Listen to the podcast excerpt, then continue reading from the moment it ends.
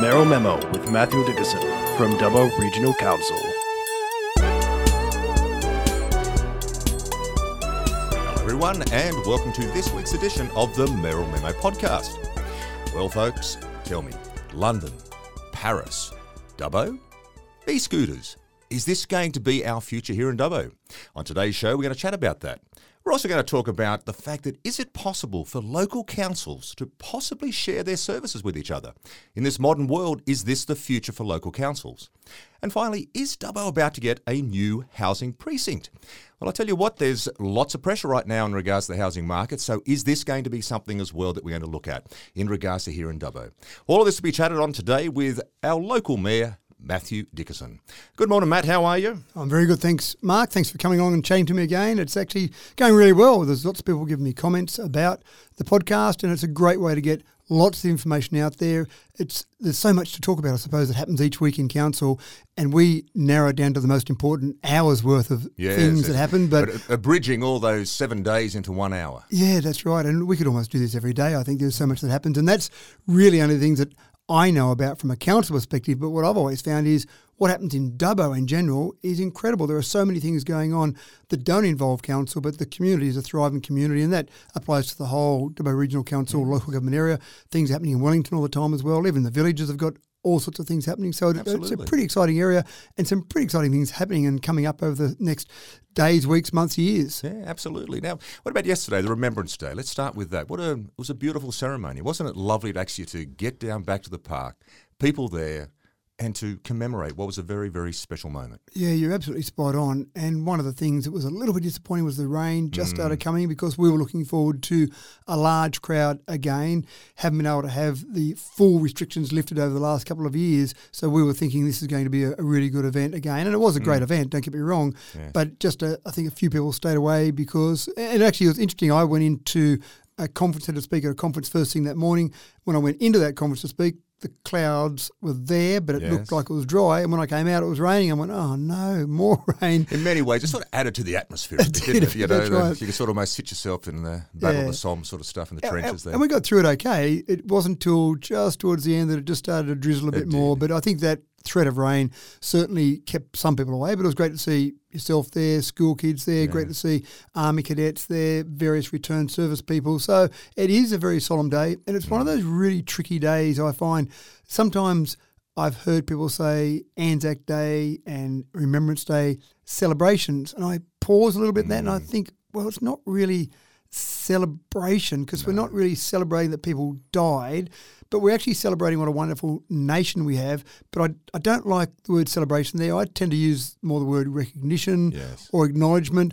And it is one of those things that it is a great nation that we live in. Yes. Lots of people have sacrificed their lives. At the heart of the War Memorial building in Canberra is the Roll of Honour, and that's got the names of approximately 103,000 members of the Australian Armed Forces have sacrificed their lives to keep our way of life the way it is now, the freedoms that we enjoy. Yes. That's an incredible sacrifice, and I I can't get my head wrapped around the idea that back in say 1915, which is when most of the people enlisted in the First World War, Yes. sitting there saying, I'm going off to travel to some far flung land Six months on a boat. and, and go and do, I don't know what, but I know it's going to be fairly unpleasant and I know it's going to involve possibly shooting other people. Yes. And I really can't get my head wrapped around that. It's just too much for me to fathom. Yes. So I just can't imagine what went through the heads of those people doing that at that time. And then so many people were lost along the way. So many people that were the next generation of people. I mean, I don't know that we actually even realise today the full impact Yeah. of exactly what happened during the First World War and the loss of all those 18 to 44 year old men who were the tradies, the labourers, the farmers, the people who were building this very young nation Yes. Just trying to get their head wrapped around that. So it is a day to reflect, a day to say thank you to all those people. And there are still mm-hmm. people out there now. There are still people deployed on overseas services or overseas deployments. There are still people out there ready to go if ever we need them. And we even see that with COVID, for example. We mm-hmm. use some of the Australian Defence Force to help some of the COVID vaccinations or COVID testing. So we can use our Defence Forces in peacetime as well. Mm. But we just have that little bit of security knowing they're there. So thank you to all those people. It was a solemn day. It was a very nice day. It was Tom Gray's last year as president of the RSL sub branch. Yes, yes. He's been there for a number of years, and it's been great working with Tom. It's it's very good. We've got a very good relationship with the RSL sub branch. Uh, there'll be someone else will come in who will do a wonderful job as well in the future. But Tom has done a fantastic job there in the past. Well, congratulations to everybody involved in yesterday, and, and thank you again to all of our return servicemen, for all those guys out there and girls who are out there right now working there, doing what they're doing to protect us and what our way of life is.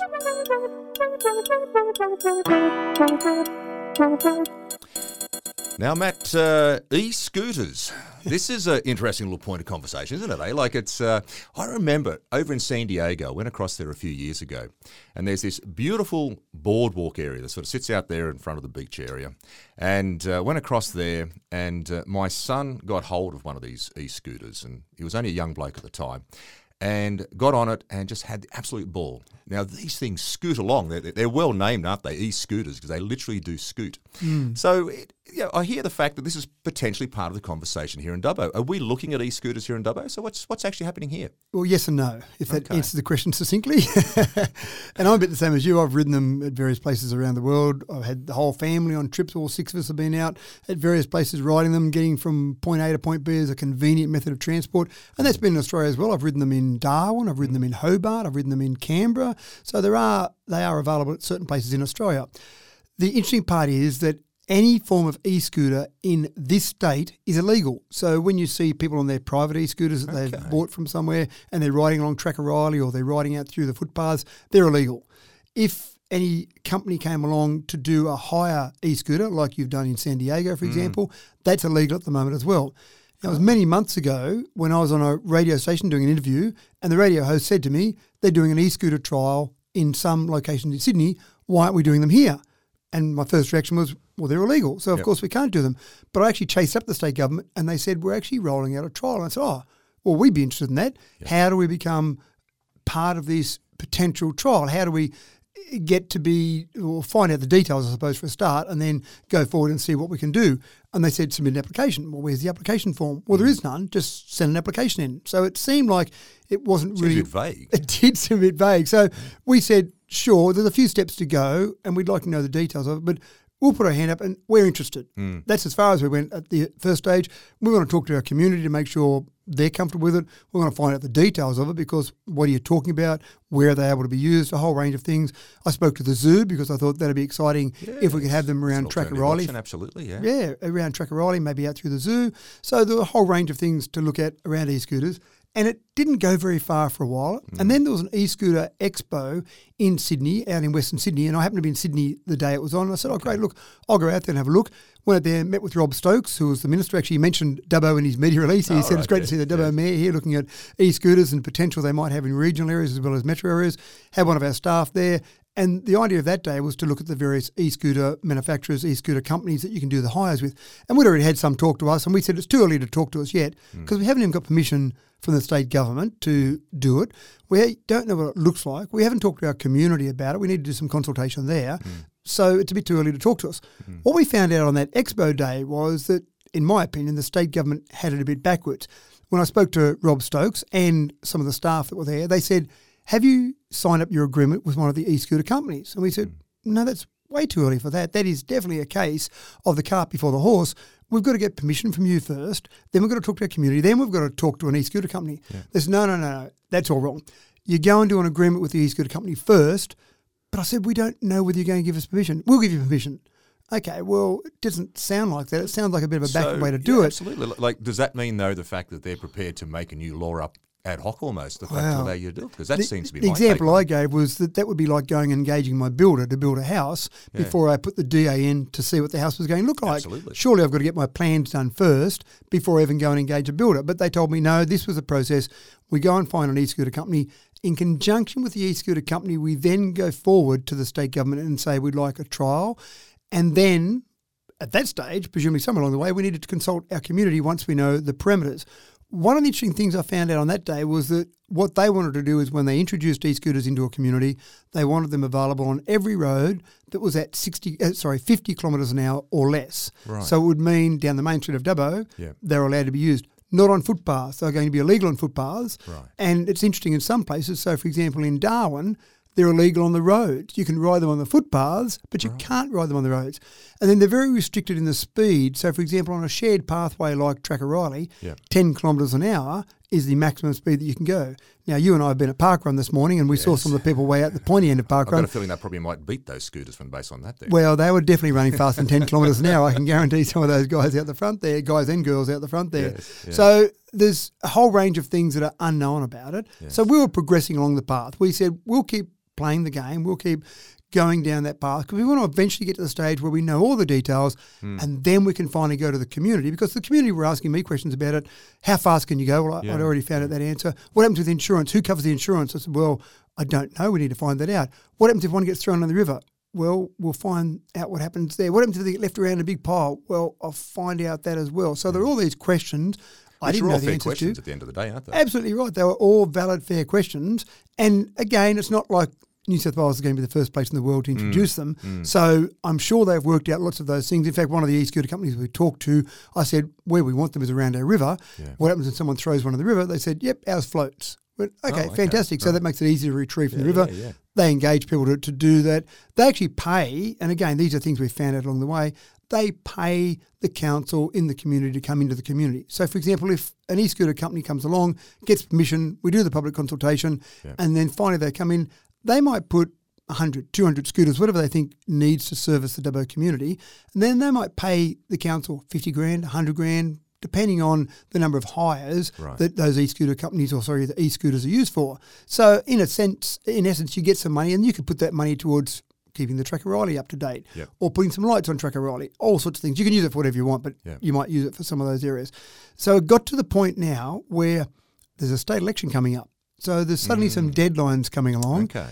And the state government said to all the potential councils that were out there looking at it, we've now got a deadline. You've got to have your application in by this date and you've got to start your trial by January.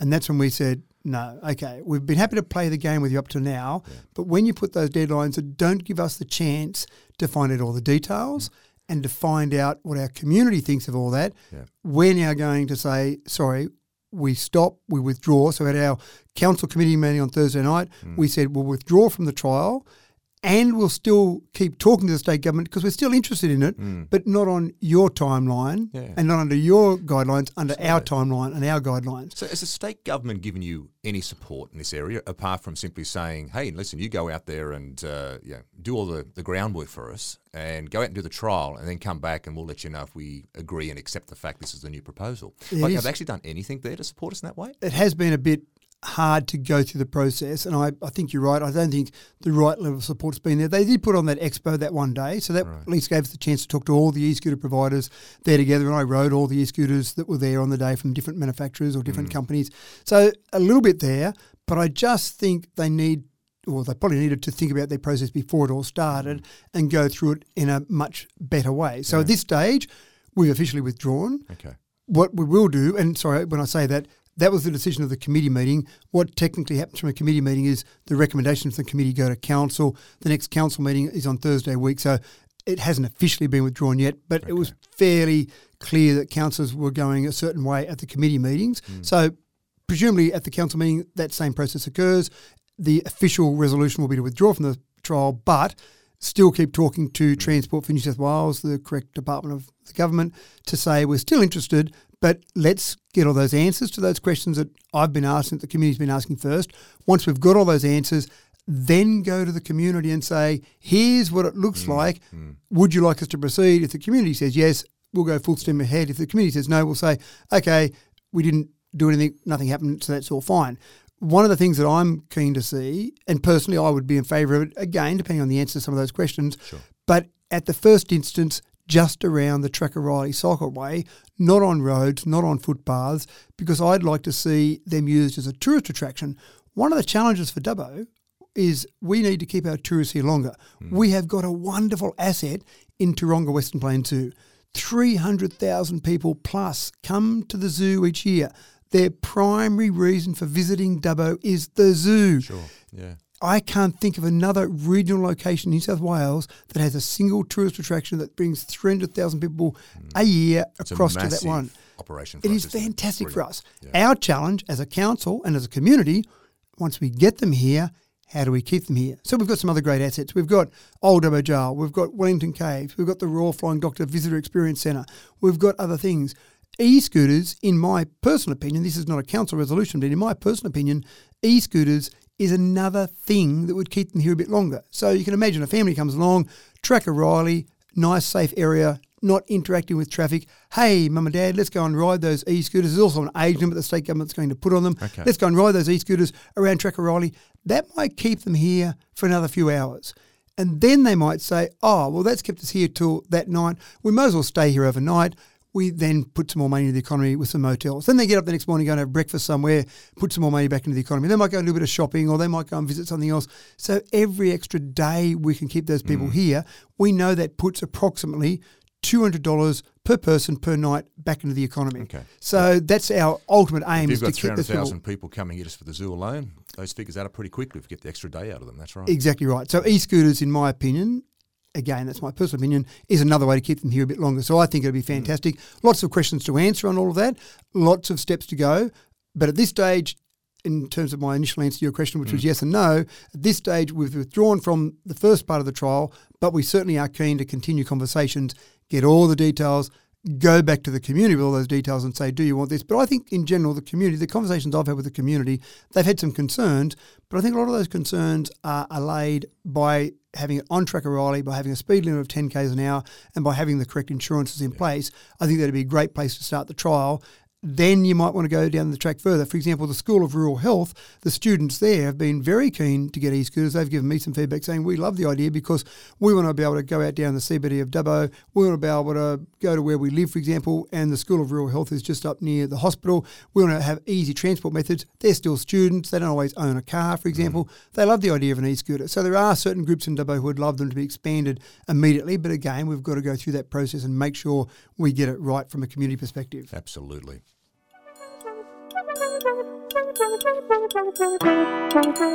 Now, Matt, there's been a bit of discussion in regards to recently, and uh, you yourself were heading up this discussion in regards to the whole idea of the possibility of local councils sharing their services with each other.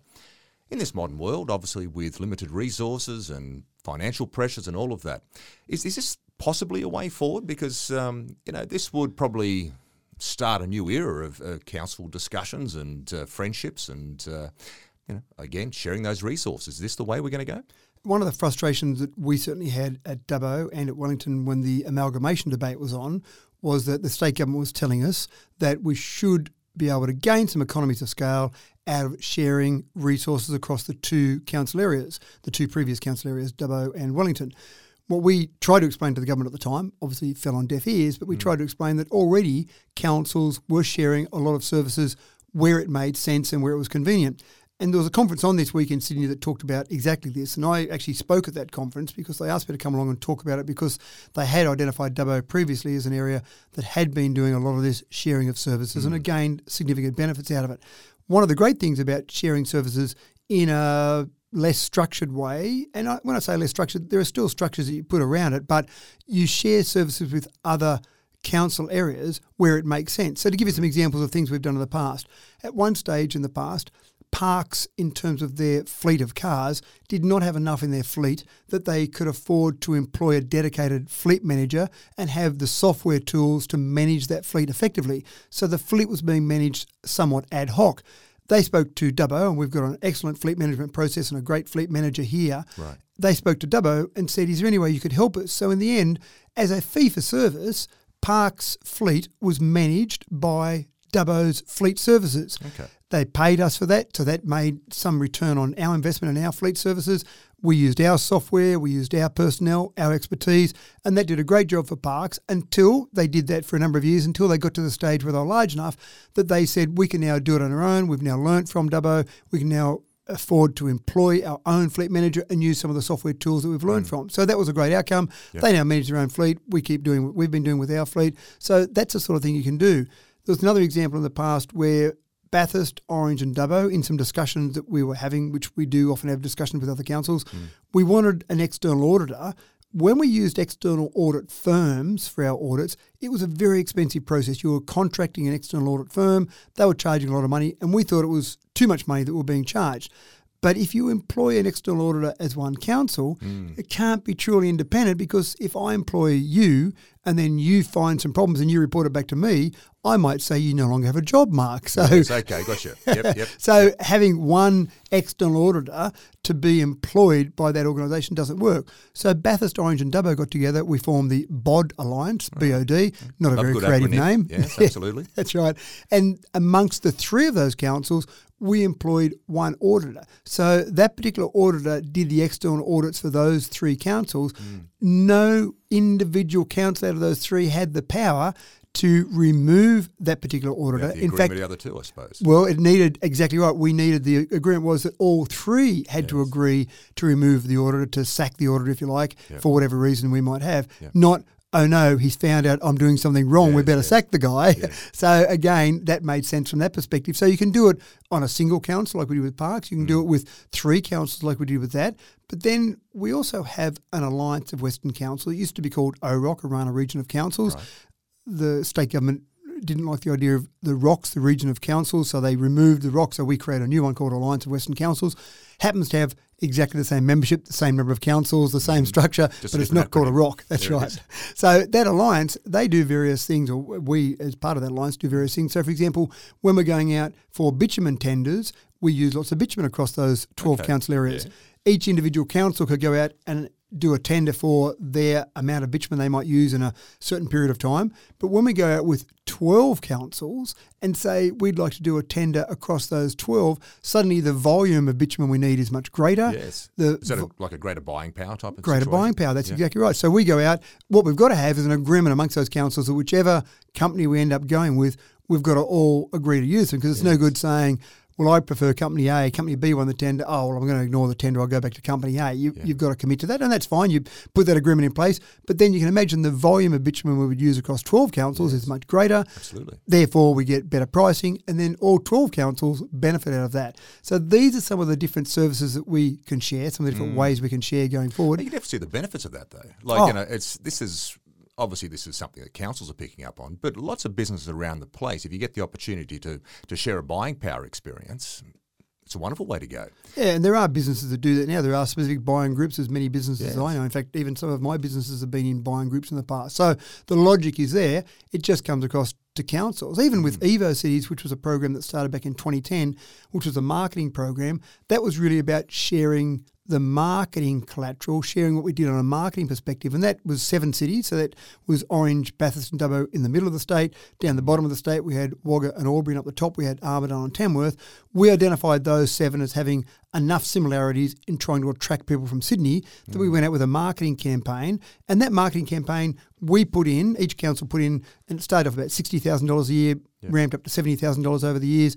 We got some money out of state, got some money out of federal, got some money from private sponsorship. So out of the money that we put in, we contributed in the vicinity of four hundred to five hundred thousand dollars a year. But we ran a marketing campaign that was about a million dollars a year in the Sydney metro market mm. to try and attract people to regional areas, and it worked very well. While we were running that program in earnest, when the pandemic came along, we stopped running that program because we didn't mm. need to because people were no, flocking to regional areas. That's right. Yeah, that's right. Yeah. We didn't need to keep advertising it, and we'll look at that program again. And in fact, it's changed a little bit now. We've kind of enhanced that a bit. We've got 15 cities in a different group now, but the same sort of concept we're working okay. on.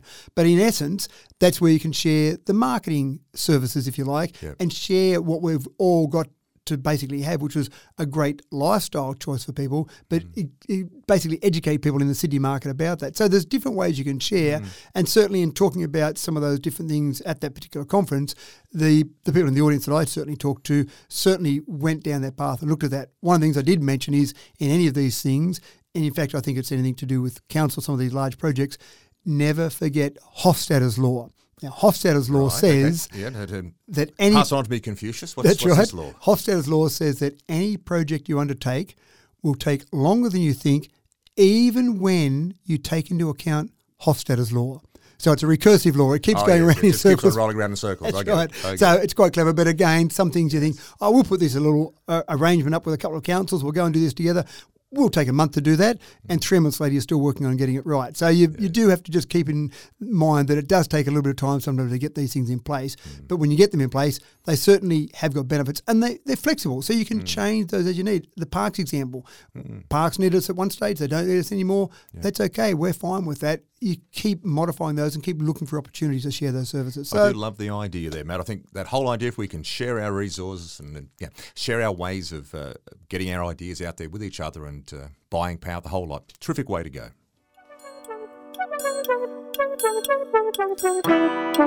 Now, Matt, uh, I suppose the next question comes down to the whole idea: Is Dubbo about to get a new housing precinct? Is this what's what's happening here? Is this an area um, in East Dubbo, West Dubbo, Northwest Dubbo? Whereabouts are we looking at? Uh, we're getting lots of housing precincts and housing areas are going yeah, ahead. We it seems are, to be the case right now. We are screaming ahead with different areas. What we've heard loud and clear from the community, from the government, but mainly from industry, is that one of our greatest challenges coming up, and I think many people would say roads at the moment, but ignoring mm. roads for the moment, hopefully that's a short term problem. One of our greatest challenges coming up is having enough housing to house all the people that want to come to Dubbo. And that's fantastic. That's very exciting for me as the mayor. It's very exciting for you and I as residents that people want to come and live Absolutely. in this great area, but we need somewhere for them to live. One of the things that we've got out on public display at the moment, public exhibition, is the Northwest Urban Release Area. Now, there are different areas, and let me go back a couple of steps. Mm. Often, what we'll have with council is there'll be areas identified for industrial areas or for residential areas. So, general areas are identified in terms of releases of large tracts of land. Okay. You're not looking at the detail of what the streets look like, how many blocks are going to be there, the block size. It's really just a large candidate area. And if you go back about 20 years ago, Blue Ridge up near St John's and the yeah. Christian School up around that area there, Blue Ridge there, you may remember there was a caravan park there and the caravan park on the corner. Gee, I can't remember the name of it, but oh, was that the that wasn't the Poplars, was it? No, it wasn't the Poplars. Uh, anyway, there was yes, a caravan. The there, was a caravan park on the corner there of Sheraton Road and the highway. Yes. And apart from that, the rest of it was farmland, was bushland. Yeah. When I first got onto council back in 2004, that was discussed as what was known as an industrial candidate area. Okay. There was no recognition of exactly what it would look like. It was just industrial candidate area. Investors came along, they actually bought that land there, had options on extended parts of that land, and said, We believe we can develop all this. Mm. And as council went down the zoning and just identifying different areas, that became an industrial zoned area. Then plans became more developed, more mm. refined, and we have now, as you see up there, mm. a huge industrial area, a fantastic precinct area, and that will keep expanding and growing. That happens with residential areas as well. A lot of Keswick, for example, yes. is that same sort of process where it's been farmland that was bought back in the 70s and different areas have been identified that will be different types and styles of housing, and then they're identified. The northwest area, again, we've got a lot of development that's occurred on the eastern part of Dubbo. There's more development that's going to occur on the western side of the river. And a former director of council, Melissa Watkins, used to talk about it regularly mm. the idea that we've expanded a long way east but we want to keep the CBD as the central business mm. district, not on the edge of Dubbo. So the expansion of Dubbo to the west makes a lot of sense. And we're seeing that now around the Grangewood area that started to develop, along Minore Road. There's more developments that are occurring there, and yep. they'll keep having developments along Minore Road, and that'll be good for residents out there because that road will be repaired as that happens. Mm. But this northwest precinct area is essentially if you think of the river and go west of the river, and then you go north of Thompson Street or the, the railway bridge, for example, if you go oh, north oh, yes. of that area yep, there, yep, yep. there's a whole area of land up there that at the moment is just looks like old farmland. Part of it used to be an old sewage treatment plant. Right. It looks like just an area there. So that's that, all council owned land up through there. Not it? all of it. A lot of it is. But again, these precinct areas don't have to be council owned land. It really is about saying where is some future development going to go, mm. what sort of development will occur there. And what that does as well is for developers is gives them certainty. So if you're a developer and you own a certain parcel of land and you think something's going to happen with it, you are trying to decide whether to invest further, whether I should start to develop plans for it. I want to know as a developer what's happening with those areas of land. Mm. Is this going to be joined to another industrial area or another residential area? Yep. What's going to happen? And a good council and a good council with long term planning has those plans in place out for a long, I'm talking decades in the future, so you can get investors to come along and develop those. Mm. And also, not change those plans. And I, if I go back many years ago, the old RAAF base, the former RAF base. There was a, a, particular owner of that who was trying to get that rezoned for a whole range of industrial land, and then they wanted to put certain businesses on there. And part of the reason, there were a number of reasons that council said no to that, but one of the many reasons was that it would erode investor confidence dramatically if we had the industrial candidate areas like the Blue Ridge, for example. Mm. There's another industrial candidate area out near the airport. If we said we've got these long term plans in place. We've said what's going to happen with the former RAAF base, and then another developer comes along and we just change our mind in a very ad hoc, non planned way. Yeah. Then investors would say, well, why have we invested all this money in Dubbo when you've just changed the rules, pulled the rug out from underneath us? We're not going to invest money in Dubbo in the future. So you need that certainty, and that's one thing council can do yeah. is provide that certainty. We've got this out on public exhibition at the moment. Okay. The anyone that wants to put an application in about that put their comments in about that. They've got until 5 p.m. on the 16th of December, but you can go to Council's website and have a look at that, and it just gives you an idea of that growth of Dubbo out in that area. So that will be a northwest, not just a pure west expansion of Dubbo, but a northwest expansion of Dubbo. Mm. So that'll be interesting, and that'll be another part of Dubbo. We'll look at that in 10 years' time yeah. and we'll say, wow, where did this come from? Where did all these houses come from? This was just paddocks last time I looked out here. It's like when they first built Orana Mall out there many, many years ago in East Dubbo. That was exact sort of situation. Everyone yeah. said, why are they building a mall so far out of Dubbo? What's going on there? It was almost like a dirt track leading out to it as well. And it is quite incredible how quickly things change, even along Wheelers Lane. I can remember, speaking of Orana Mall, back mm. when we were at school, we used to run the good old fashioned Rotary Orana run for fun. We used to go yes, for Orana absolutely. Mall. You'd go up along Sheraton Road, not Sheraton Road. Um, no, along Wheelers Lane. Wheelers Lane, that's, that's it, right. up the far end there. But it was Hennessy dirt. Lane. That's yes. right, Hennessy Drive. You'd go from Orana Mall to Riverdale, yes. and you'd go along that Big dirt loop. track there. Mm. And now we look at that, and we're thinking that was paddocks and dirt track, and now there's all these houses being built. Absolutely. So it doesn't seem to take that long, but maybe we're showing our age too, Mark. So could be the case, buddy. that could well be the case. But yeah, keep an eye for that. If you want to put a submission in, then do that, and we welcome all that information coming in from people. Absolutely. Matt, a question for you, uh, a bit of a technical question. Um, the whole idea of a standing committee. Now, I noticed the fact that uh, this week when you flew back in, you, there was a, a, standing committee that you had to go to for a, a, number of different operations here. So, what, what is a standing committee, first and foremost? And for those people who may not know, and this week, what were you involved in with that? So, the standing committee process for council gives the community and council and councillors an opportunity to discuss things in a slightly less formal environment, but also give the community a bit of advance notice about something that might be coming up. The critical thing for a council, where we make decisions and mm. where the buying decisions occur, is a council meeting. So we hold a council meeting on the fourth Thursday of each month. Generally, we change it sometimes around Christmas, for example, or, yeah. or a public holiday falls on that date. But essentially, the fourth Thursday of each month is the formal council meeting.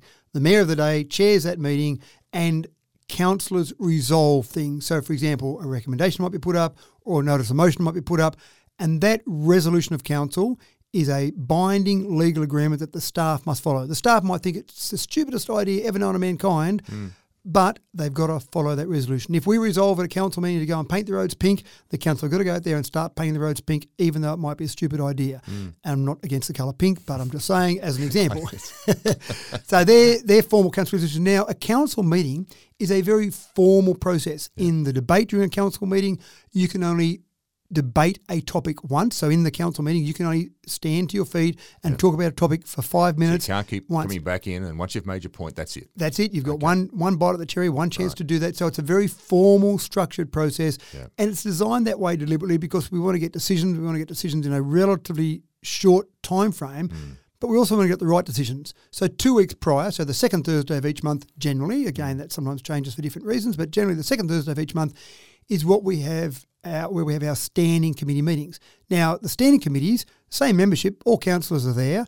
We have three of those different standing committees. They're chaired by three different councillors. So rather than the mayor of the day chairing those meetings, we've got three chairs. So we've got Councillor Damien Mahon chairs one, Councillor Jess Gough chairs another, Councillor yeah. Josh Black chairs another. And what you have with a standing committee is a little bit more relaxed in the debate process. You can enter the debate as many times as you like. Yep you're meant to still talk for no more than five minutes. But okay, so there's a restriction. You can't keep rabbiting on. That's right, but the rules are a little bit more relaxed. It's unusual that someone will be pulled up for talking for six or seven minutes. Yeah. Maybe they get to ten or fifteen minutes. They might someone yeah. might say, "Hold on, yeah. you've done enough now." There's all you don't need to stand up, so it's a, okay. a, a, bit less formal in that process. But the beauty of the standing committee meetings is we bring forward lots of items that might need some more discussion, some more debate around those items, And then what we have is not a resolution of council, but a recommendation from the committee meetings. And then in two weeks' time, that will go to the council meeting. Yeah. And if everything's okay and we haven't changed our mind that two weeks, then they'll just go through fairly quickly at a council meeting. But if there's something out of there where we've thought about it for two weeks or we've had some more mm. community feedback, then someone says, no, look, I, I made a certain decision two weeks ago, but now I've considered it further. I'm not comfortable with that. So we might actually debate one of those topics again. So I'll give you a second chance to have a debate about those. The other part is that it gives the community a chance to hear about certain things and actually hear what councillors think. So as a perfect hmm. example, e-scooters was one of those topics on I was Thursday say, night. would the e-scooters be a classic example of this, wouldn't it? Exactly right. So that was brought through the committee meetings. We had a bit of a discussion about that at the committee meetings.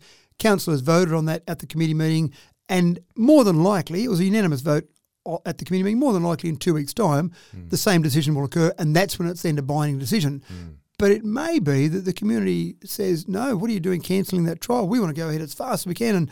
And councillors are inundated with information from the community, and then councillors might go back and talk to the staff a bit more and say, "Well, we went this way, but we actually want to go a different way. How can we do that? And what would be the process? So then it might be a change of that resolution when it comes to resolution. I can see the benefits of this. Like, you know, from the point of view of it, it's you and I having a discussion. I walk away from the standing committee with, yep, I'm 100% on this idea. Yep. I go off, I have a chat to a few of uh, the council members and uh, staff members in that space there. They have a chat to me about it. I suddenly decide, well, actually, I don't know if I feel that way anymore about this. So I go to the council. I'm an alderman, I sit down then and say, well, actually, listen, I want to change my opinion on this, or I want to uh, change some ideas that I presented before. Yeah. It- so does it basically is that the idea of the two week lag as well? So That's it gives right. people a chance to further discuss the issue. Correct. And it gives people a chance to debate that in that less formal environment as well. So you can tease out any little extra ideas. And, and again, in that first reading, if you like, of it, when you're going through it, you can debate it a few times because you might think of some different things as you're debating it. By the time it gets to a council meeting, you've hopefully gone through that process and you've had those couple of bites at the cherry and you've thought about it a bit. And mm. then you might have that different idea presented. But again, it also comes back to that community feedback, that community consultation. Mm. The last council had a process where the committee meetings could actually have formal resolutions of council. And I was very uncomfortable with that. And we talked to our councils about that when this new council was formed. And we changed that so that you can actually have committee meetings who can actually, you can change the rules there, where you mm-hmm. can actually have them as formal binding agreements of council. But again, we didn't feel comfortable with that. So now we've got that process in place, which essentially has that. And this is how it used to be with the old Dubbo City Council as well, where the committees don't formally resolve opinions, the committees make recommendations through to council. Mm. And as a, another example on Thursday night, there was one vote for another topic or another item that was 5 3, the vote. Now, there were two councillors away on Thursday night, but it was 5 3. So you can see there was a little bit, and the debate went back and forth around a few times on that one. It was a good, healthy debate there. And I really enjoy that sort of debate. Good ideas come out of that often. But the vote was 5 3. Now you can see there straight away. That would only take one of those people to change their mind, and of a sudden suddenly you got a draw. that's for right, all. the vote Yeah. for all. So that's the sort of thing that can happen. Mm. I think it's unlikely on the scooter one because of the unanimous vote, but it could change. Mm. But on the 5 3 vote, yeah, that's one that could possibly change by the time it gets to a council meeting in two weeks' time. And that's where that great discussion takes place over two weeks. And, and I'm sure councillors will Yeah. talk to each other in the meantime. They'll talk to the staff. We'll ask for a bit more information. We did actually ask for a bit more information at that committee meeting, so that information might come forward. Two weeks' time might be a, a different decision on that one. Might Mm. be the same, but it, again, you feel like you get better outcomes, better decisions via that process. Ah, well done. There's a little interesting one here, Matt. Um, there was a presentation by uh, some insurance on the risk associated with allowing residents to do work on our road network. So, are we looking at here the whole idea that uh, I can go out there and get my shovel with a bit of bitumen and start fixing up a few of the potholes around the place? And is, is that and the way it's going to go, or is it is council concerned the fact that if people start doing this, that uh, there could be insurance risks? Like, can we start going out and doing our own fixing, or what's what's the plan there? No, at the moment. Okay, we do get requests. We've got very generous people in Dubbo and people who really want to help the community. So we do get requests, both myself and through to council staff and through to other councillors, to be able to go out and actually do some things on our roads. Now, I'm not talking about get out there on the highway and cut out a and 10 metre mates get out section. the back there. Yeah, that's back right. the And do that and away we go. properly. It's probably more in some of our unsealed sections of road, some of the farmers that might have some equipment, for example. Mm. But we even have offers from people who want to get out and help mow some of the verges of the road, people who might have some kids that sometimes have to walk along a section of road to get to a school bus, for example, mm. and the grass gets a bit long. So there are all these people out there very generously. Well intentioned. Well intentioned, who would love to get out there and help council. And I love that. I really appreciate that. The problem is, and this is where we've been having some discussions, the problem mm. is that if I get out there on my, I've got my tractor at my farm and I get out there and patch some of the road work, and I do that not to a correct standard yes. or do that using materials that aren't of the correct standard. Someone comes along and let's go worst case scenario. Someone comes along that road, mm. they have an accident because of the lower set of repair. It's not the farmer might know how that road works very well, but someone else comes along on that public road yes. and they hit a section and the worst case scenario, someone dies from that. Mm. Then obviously someone will go to us and say, well, it was your poor road repair that caused the death of this person. Mm. And we would say, well, we didn't repair that road. Yep. Farmer Joe. Now, Farmer Joe, in good faith, has done a repair there. He doesn't want to be sued for mm. the repair mm. he's done on that road. So at this stage, all those requests that have come in, we've said, you can't do it. You legally can't go and start patching roads on a public bit of land or public mm. road. You can't go and start mowing the grass. For example, we've got certain protocols in place. When we're out mowing the grass along Tracker Riley Cycleway, and I've, I've done it myself, I've been riding my bike along, and I noticed that the guys out there doing the work with whippersnippers and mowers will stop that because they don't want a, f- a stone to flick up and yes. hit someone as they ride past. Yes. Someone doing it privately might just be mowing along, oblivious to the fact that a stone might fly up. Next you know, a stone flies up and you lose an eye. It's because that person didn't follow correct protocols. They didn't know about those. So you can't do that at the moment. But what I've said, and certainly councillors have been the same, is there a way we can do it? Is there some mm. mechanism in place where we could actually accept the help from our residents mm. and we wouldn't expose the residents to a risk of being sued? We don't want to expose council and we don't want to increase the risk for the residents that are driving on those roads or out near some of those paths or grass where, grass areas. Yeah. So we had a meeting with our insurer and we had. what they say? Well, you can imagine an insurer yes. says no. The yes. first first answer. It's always from, a normal reaction for most insurance companies. It's the first reaction from insurers and solicitors usually. I find. so we've talked to our solicitors, we've talked to our insurers, and again we had a, a Zoom conference with the councillors, with our senior staff, mm. with our insurers just the, this week, and we said we really want this to happen. How can we make it happen? Mm. And it was quite amusing at one stage because we had three staff on that particular Zoom call on, in three separate locations, and when we listened to all the problems with it, all the various issues, there was a question asked by one of our councillors. So, is there any way we can make this happen? And two people answered immediately. One said yes, one said no. so straight away we went, this is the problem we I'm have. still in the same position here. Where do I stand? That's right. That's right. Yeah. What we would have to do, and this is an area we're exploring at the moment, okay. what we would have to do is we would have to effectively engage the farmer, the resident, the person who wants to do it, as a contractor. The right. payment for that okay. contract would be zero. Yeah. So we would engage someone as a contractor. We would have to make sure they had followed some like induction processes okay, yep, or some protocols. Yes just the same way as a contractor would have to do. So if I'm a, a contractor that's mowing certain areas, I can show them that I can use my equipment safely because I've done an induction on that. I can show them that I might have some ISO standards, for example. There are various things that I can show, either an induction process or certain things that I've got would in place. An online thing or a face to face, or how would you go about that? Well, this is the challenge. Yeah. You can imagine saying to a farmer who just wants to fill some potholes in a road that five of his farmer neighbours use. You've got to come in for two days and do this induction ceremony with me. And That's right, all of those problems. So, one of the things that came out of this, and this comes back to the shared services we talked about previously, mm. one of the things that we said was that it's probably, or the insurer said, it's probably a pretty big task for one council to undertake mm. to say, let's go and put in all these induction processes. They might be online induction processes, that would make sense, but they take more work and effort to put in place. We go and set up all these induction processes for the 20 people that we might have come and help us do some work in our local government area. A lot of expense in doing that.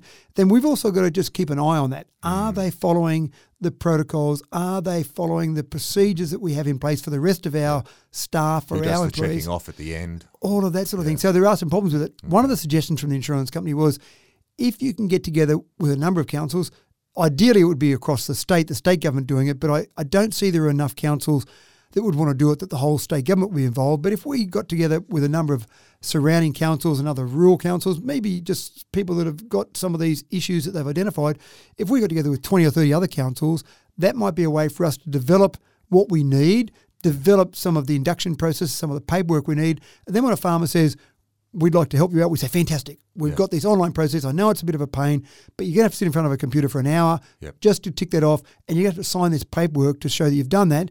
Once you do that, take a photo before you do the work, do the work, take a photo afterwards, and send that into us, and that'll be our check. Mm.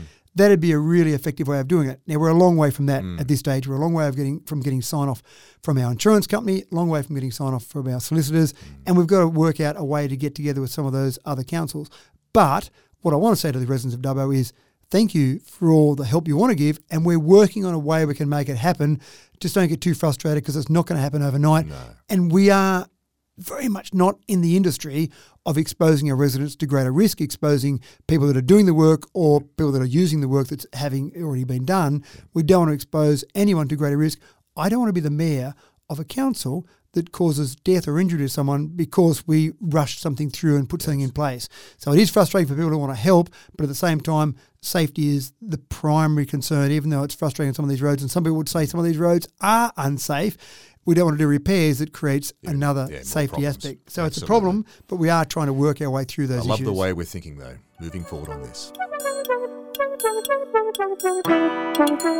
Now, looking here, uh, Matt, in regards to um, Dubbo City Council and, and the region here we've got, looks like you're looking at going green power electricity supply to 100%.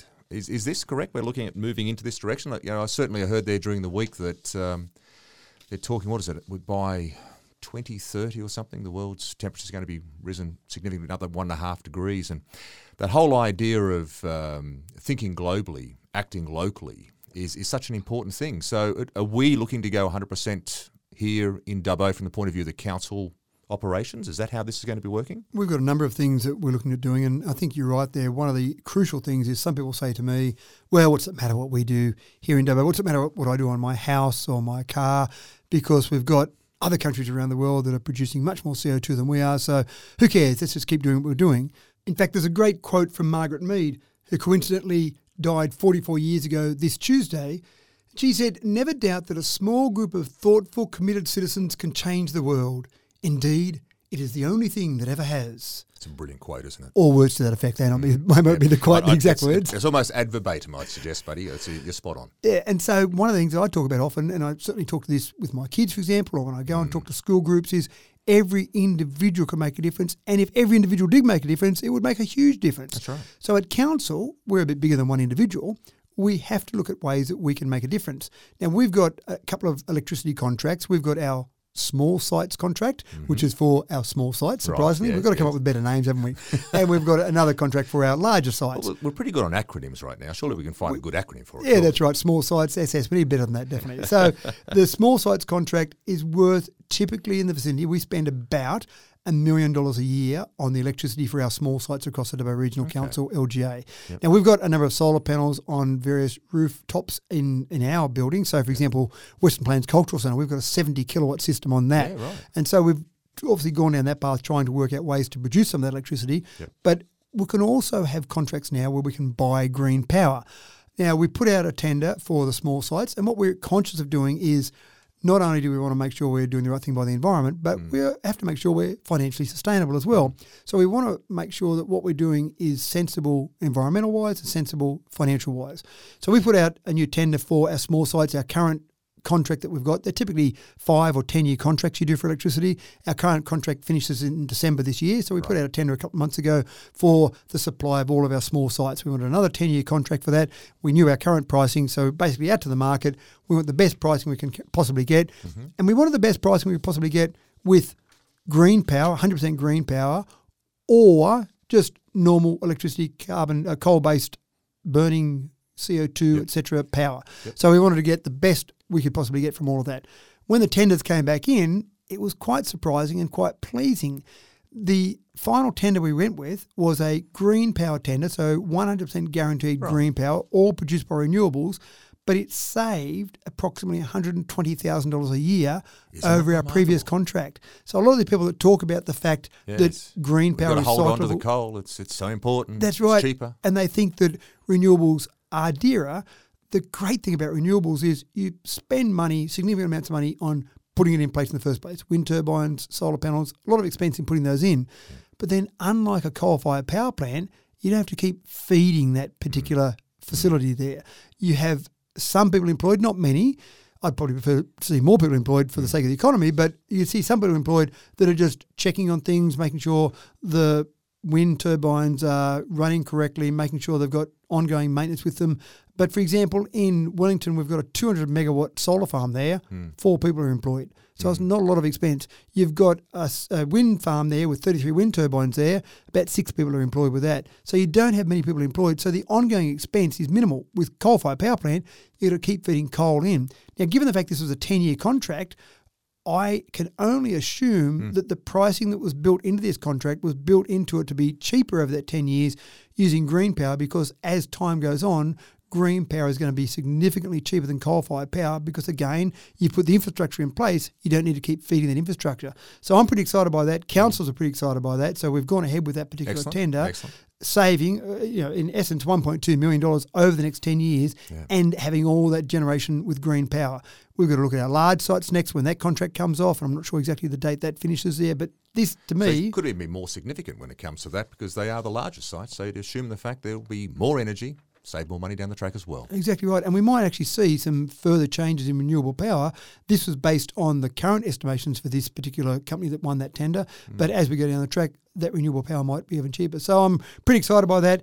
Saving the environment, mm. saving money. It's a win win for both the environment and for council. Margaret Me to be proud.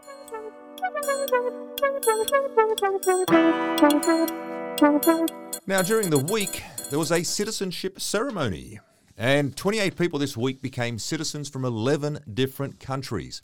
So that's here in our Dubbo region, Matt. That's that's where this took place. Um, so talk me through it. So, in regards to this, how this works, have have these citizens been in Dubbo now for a while and, and finally apply for Australian citizenship and they decide to sort of come here and settle here in Dubbo? How does how does the citizenship process work for us? It's a fairly long process for people to get there, and it's done via the federal government. We get to do the most exciting part of the process. The mm. final step mm. is when the mayor of the day of whatever area they live in gets to actually formally make these people citizens. They have to go through that formal part of the final process to become citizens.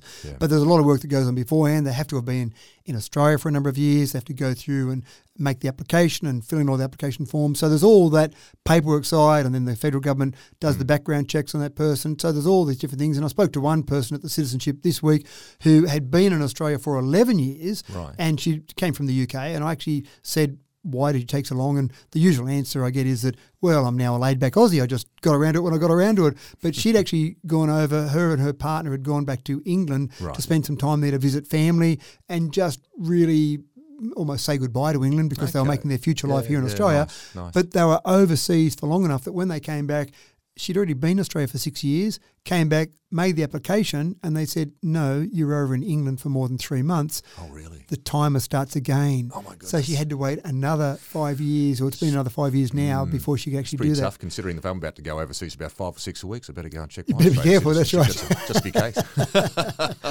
So there's, a, there's a, a process, and I'm not specifically familiar with that process, all the parameters around that process, because it's not something that council controls. What we get from the federal government is we get names sent to us to say, Right. here are these people that are ready to be made citizens. We wait till that builds up to a reasonable number. We don't want to go into a citizenship ceremony every day. We wait till it builds up to usually around the 30 mark. But what we're finding now is we're doing that maybe every two months, sometimes even more common than that. But we do actually have a bit of a, a lag now to Australia Day because lots of people want to be made citizens on Australia Day. so we won't do any now until Australia Day. Okay. And we might end up with a much larger number on Australia Day. So there's a process that goes beforehand. There's all that process with the federal government that Mm. goes beforehand.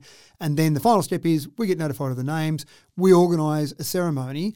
And I say to people, every citizenship ceremony I've ever done, I say to people, there are lots of jobs that you do as mayor. There are lots of things that are really tough things to do, lots of things that are really exciting things to do. But the number one absolutely exciting, really fun thing to do as mayor is to make people citizens. It's a really uplifting experience. yeah. Number two, very closely behind that, is doing a podcast with you. Number one, just shading that, is that. So I essentially stand in front of the, the group of people and all of their family and friends that come along with them as well. So you end up with, as you said, 28, Hmm. but on the citizenship ceremony this week, there were probably 60 or 70 people in the room because of those friends and family that come along. So I, I get to stand there, I get to talk to them about Dubbo a little bit. Your answer about have they been in Dubbo for a length of time? Usually they have, but they don't have to have been. They have to have been in Australia. Right, okay. Most of these people have been in Dubbo, but we don't have that information. We have the country they came from, so we know they came from 11 different countries. Yeah. We, we know their basic details, their name, etc. But what I like to do afterwards is go and talk to them and find out about lots of details. And you find out fascinating stories. Hmm. I, I say to them during my formal part of the process that I'll ask, I'll go around and talk to as many of you as possible and ask why you're here in Dubbo. The great mayor of Dubbo is the correct answer as to why you're here in Dubbo. I don't always get that answer from them though. I've even given them the I don't, I don't understand why that. What's going on there? I've prompted them Yeah, and but they there needs to be some more prompting coming on. That's Obviously, right, you know. yeah. But there's formal parts of the process. I've got to read out a message from the minister. Okay. There's a formal oath or affirmation or a pledge they've got to do. So there are fir- certain formal steps that they Mm. have to do. And then at the end, I like to actually make sure they're true Aussies by giving the traditional Aussie, Aussie, Aussie. Aussie, oi, oi, make oi. sure that's right. Make sure that they get the oi, oi, oi at the end, and they all seem to get that very well. Yes. Good loud voices for that. So it is an exciting process, but it's I actually find that a really fascinating process. For a start, they've left the country Hmm. they were presumably born in, that they grew up in. That's a big step. I can't ever see myself No. leaving Australia. So I, I, have a bit of trouble wrapping my head around the fact that they've left their country. Now, there's a whole range of reasons they Hmm. have left their country, and there's some countries that are a lot less pleasant to live in than Australia. Absolutely. But then you've got a couple hundred countries around the world to choose from. Yeah. So you sit back and say, where am I going to go? Where in the world am I going to go now that I've made the decision to leave my country? And Hmm. then I'm pretty excited they've picked Australia. Then out of all the places in Australia, I know where this is going. that's Yeah. right, they pick Dubbo. Yes. And again, I'm pretty excited by that. So it's a really uplifting experience. I just love that though. That's what makes it so special to me. Oh. these ceremonies is that people will move to Dubbo. You know, that's a natural sort of thing, and we've got a great town here. We know that. You and I both know that. yeah. I think the fact that, you- as you say, you've come from another country, you could choose anywhere to go, but you've come to choose Dubbo to stay in and Yep. to live in and make it your home. To me, that's extraordinary. I find that so lovely and such a wonderful, embracing thing for all of us here in town. Yeah, that's right. And it is it is uplifting for people in the community. Mm. But you just see the beaming smiles when they come to get their certificate after Mm. you do the formal part of the ceremony. You, you go and hand the certificates over one on one, and you see them coming up, certificate. They're beaming. Some people are crying. Yeah. You see some of the kids that come up with their gorgeous, parents who isn't are just you know so excited and hardly wait to take that Mm. certificate to school and show their their their friends at school. And the parents say, "You're not taking that certificate to school. You'll lose it at school." So Yep, you know, right. definitely That's don't take it. that. Yeah, yeah. And even their friends, I asked some of the kids about what their friends know about it. They say, "Yeah, we've got a cake organised tomorrow at school after this," and so it is a really exciting thing. But the the family and friends together as well. You see them really excited by it, and it is an open ceremony, so anyone can come along. Mm. We should advertise them a bit better, I think, to let people know about it, because anyone that came along would sit back there, even if you didn't know anyone that was there on the day that was becoming a citizen, you'd go, "Wow, I'm really excited to live in this community. Look at how excited these people are to move Absolutely. here, and I've been here all my life.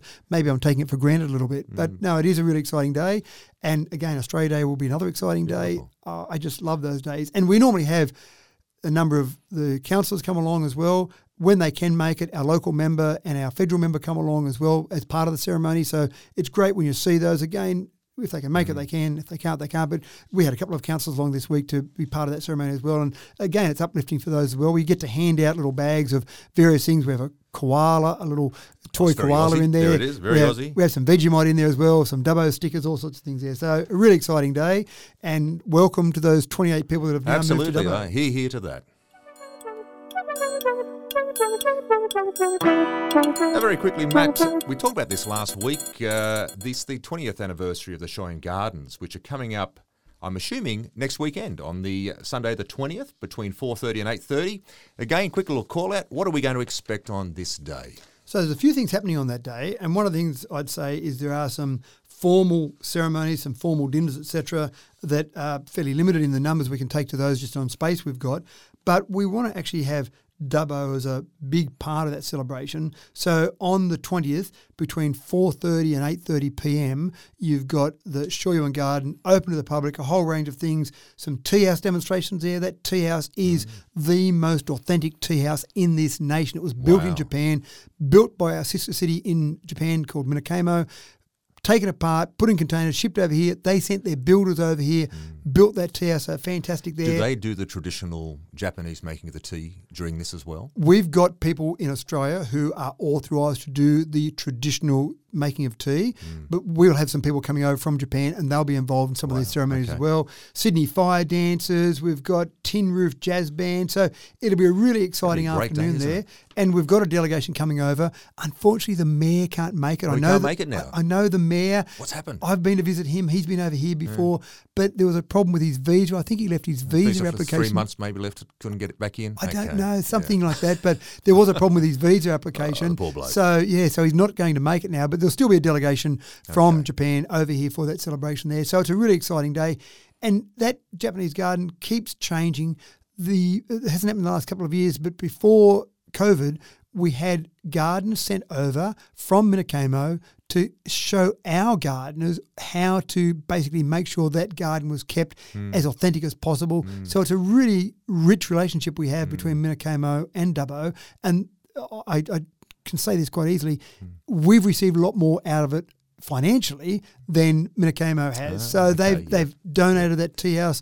they've wonderful. they've donated the gates there. They send those gardeners over on a regular basis. We go over there and do some things with those uh, with with the Minokamo as well. But we certainly haven't given them anywhere near the level of gifts that they've given us. Mm. So it's a really rich relationship. But we've certainly been great beneficiaries of that. Well, imagine when they come over next week, they're going to be incredibly proud to see what uh, what our guys out here have been doing with it because it looks absolutely magic right now.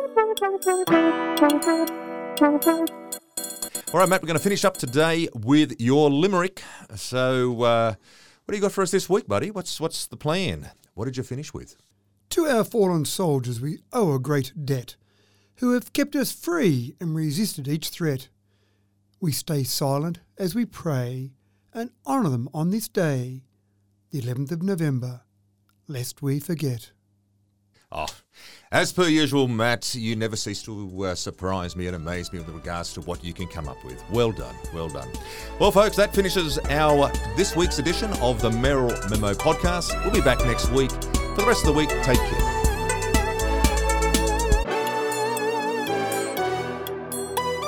Mayoral Memo with Matthew Dickinson from Dubbo Regional Council.